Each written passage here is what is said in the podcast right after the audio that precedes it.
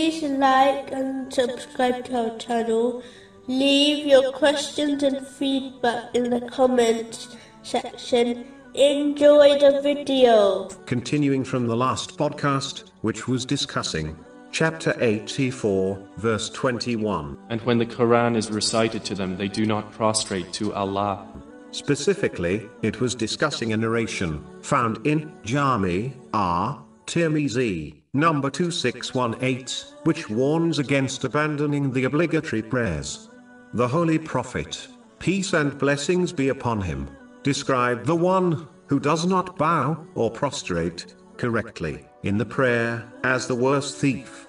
In a narration found in Muwatta Malik, book number 9, narration number 75. Unfortunately, many Muslims who have spent decades offering their obligatory and many voluntary prayers like this will find that none of them have counted, and thus they will be treated as one who did not fulfill their obligation. This is confirmed in a narration found in Sunan an Nasai, number 1313. The Holy Quran indicates the importance of offering the obligatory prayers with congregation, usually at a mosque.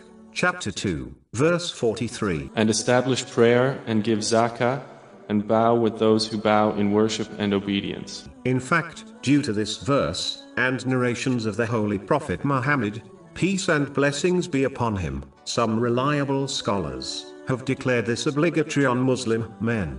For example, one narration, found in Sunan, Abu Dawood, number 550, clearly warns that the Muslims who would not offer their obligatory prayers with congregation at the mosque were considered hypocrites by the companions. May Allah be pleased with them. In fact, the Holy Prophet, peace and blessings be upon him, even threatened to burn the houses of those men who failed to perform their obligatory prayer at the mosque with congregation. This is confirmed in a narration found in Sahih Muslim, number 1482. Those Muslims who are in a position to perform this important deed should do so.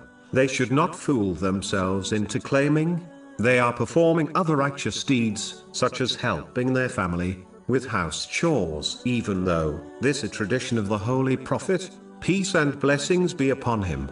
According to a narration found in Sahih Bukhari, number 676, but it is important not to rearrange the importance of his traditions according to one's desires. Whoever does this is not following his traditions, they are only following their own desires, even if they are performing a righteous deed. In fact, this same narration concludes by advising that when it was time for the prayer, the Holy Prophet, peace and blessings be upon him, would leave for the mosque.